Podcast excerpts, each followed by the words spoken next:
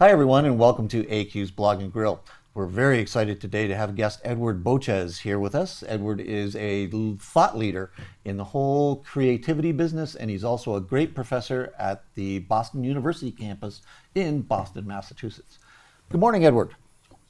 Hello, Alan. Thanks for having me. So, Edward, let's let's chat a little bit about what the what the future of of advertising, branding, communications might be. You've described yourself as a uh, refugee from uh, advertising. Can you help us understand a little bit more about what you meant by that? Well, I, I basically think that I've managed somehow to uh, es- escape the the demands of the business. As as we all know, it's it's gotten uh, it's gotten pretty pressure packed, pretty time consuming. Uh, it's probably one of the hardest working I- industries out there. So my uh, my attitude is, hey, I have the best of the business, which is I still get to work with young people, come up with ideas, be creative, and make stuff. Um, I just don't have to do uh, new business pitches, uh, work till 11 or 12 every night, uh, come in every weekend, um, or have clients telling me they don't like my ideas. what do you tell your students now when, when when they're about to graduate and thinking about advertising? Do you give them kind of a uh, watch out? Uh, a couple of things. One is, I mean, the industry obviously has come under a, an incredible amount of criticism. Uh, it's been disrupted by everything digital. Uh, agencies have all sort of got acquired by holding companies, which have a very, very different objective than the work.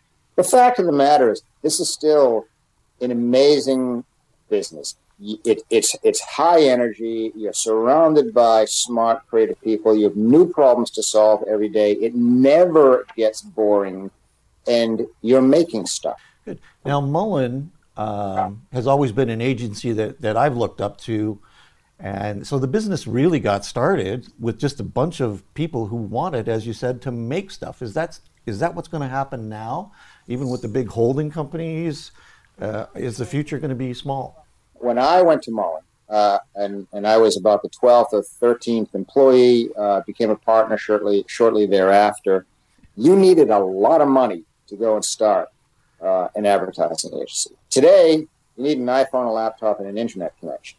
And what I see happening is a lot of people who basically say, "Hey, I want to be outside the confines and the restrictions of any kind of organization.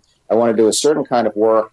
I, I want to make it more digital. I want to make it more social. I don't need that many clients to get started and make a make a living, and that's happening. It's certainly happening here in Boston. It's got to be happening in LA, San Francisco, Nashville.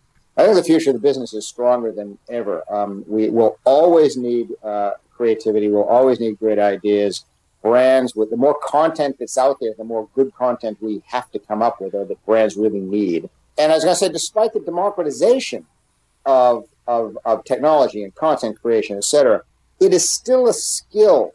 Um, and it still takes you know knowledge and talent and discipline and process that are either learned um, you know by doing you know or learned by having you know teachers or learned by having men- mentors so it's not it's not like anybody can do it you had an interesting quote on your blog uh, and, and i'm just going to lift the quote here and as consumers, we will value brands more for what they do than for what they say. Yes, we'll still love great stories well told. We'll just want to play the starring role. So, is that kind of your perspective on content really doesn't have a lot of context unless the consumer sees themselves in some sort of heroic or starring role? You know, again, I think that there's a couple things going on. When you see great work it could just be it could be a TV commercial. It could be a TV commercial that lives on on YouTube. YouTube right. If it's if it's truly great, we sometimes really like it and we seek it out and we pass it on. It doesn't have to be participatory uh, or or involve us. It does, however, have to earn our attention as opposed to trying to buy it. So I, I think that's the that's the very first thing. Since we since we, the consumer, now have control over everything, where, when, and even if we engage with any content from a brand, right? You, you can't make us. You can't buy our time. Um, somehow, you know, you've got to earn it. Okay, number one. The, most likely way to earn it, besides being great, interesting, entertaining, and useful, is to somehow have it filtered to us by friends or people that we trust. So we all know that it's been spoken of and written about. Um, and one of the most likely ways to assure that somebody will tell us about it is to have them have been involved. Um, you know, uh, Ice Bucket Challenge is, is, is obviously a, a perfect uh, example, but there's many, many others. There isn't a formula as simple to developing a great digital or, or mobile or viral experience as there may have been for making a, you know, compelling print ad, which was, you know, stuck on an, on an analog page and confined to one medium. The best digital ideas today are transcending multiple uh, media, and in fact, some cases need multiple media to bring them to life, and right. that's uh, that's not all figured out yet.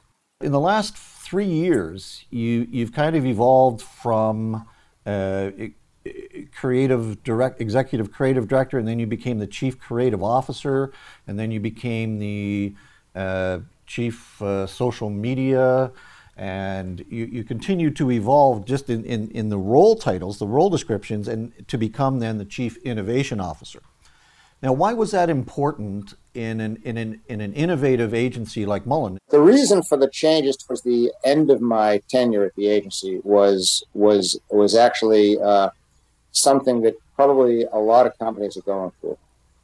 We were an ad agency our DNA, our genetic makeup was an advertising agency. That means we had a way of thinking and a way of solving problems that was so deeply ingrained in the culture um, that we were having a really, really hard time changing and evolving as as the world got more digital, as the world got more social, as clients started to not only ask for those services, but were quick to criticize or condemn agencies that they didn't think got where the where the world was going.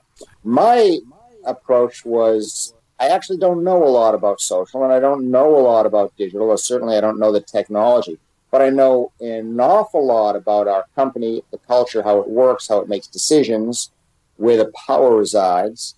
Um, and I think I can learn some of this stuff fast enough with the help of people who are smarter than I am, who really know it. Um, I can be their their cheerleader, their catalyst, their um, you know their uh, their front guy, um, and maybe make this work throughout the organization. So that was actually the reason for it. I would actually strongly suggest that any company that is still struggling with transformation try not to do it with an outsider, but try to find an insider who's willing to learn enough about the new stuff to be able to, uh, you know, impose it or infiltrate it or introduce it or inspire people to learn it themselves. I remember once I was with a creative director and I was lamenting the fact that most of the work that he did seemed so advertising centric. And I suggested that he pay a little bit more attention to new and emerging technologies. And coincidentally, it was the day that uh, the Arcade Fire Wilderness Downtown Google Chrome thing had, had just come out, which which was pretty cool thing Boom. that we released that day. So so when he said, "I don't need to learn anything about any kind of technology at all," I said, "Why is that?" And his comment was, because I know that whatever I think up, somebody can build it or do it. I said, You're absolutely right. Hey, come here, I want to show you something. And I brought him in my office and I played that for him and let him do the little demonstration of it. He, he was blown away. And then I asked him, So, could you think that up? And he had this blank look on his face, and then sheepishly he admitted that no, he couldn't. And the reason he couldn't is because he wasn't aware that there were technologies that would even allow him to do that. Right. And that that's one way of thinking about square shaped, I suppose, from an advertising perspective. It's right. less about less about thinking about it from the from the um, from the digital perspective, which is you better learn about all of this technology enough to be able to conceive ideas that take advantage of it. If you don't know how augmented reality works and what you can do with it, you're never going to come up with an idea that takes advantage of it. well, very good. Thanks very much for your time, Edward. Hey, my pleasure, Alan. As always, it's uh, great engaging with you. I love what you're doing. I love the fact that you are you are so passionate about the new stuff. You're you're always willing to share. So yeah. thank you so much. Thank uh, you, Edward. And um, thanks for having me. Thanks, Edward. Thanks for tuning in to AQ's Blog and Grill. We had a great chat with uh, Edward Boches of uh, Mullen Advertising and now Boston University School of Advertising. So uh, please tune in later. We have lots more exciting episodes coming up. Bye for now.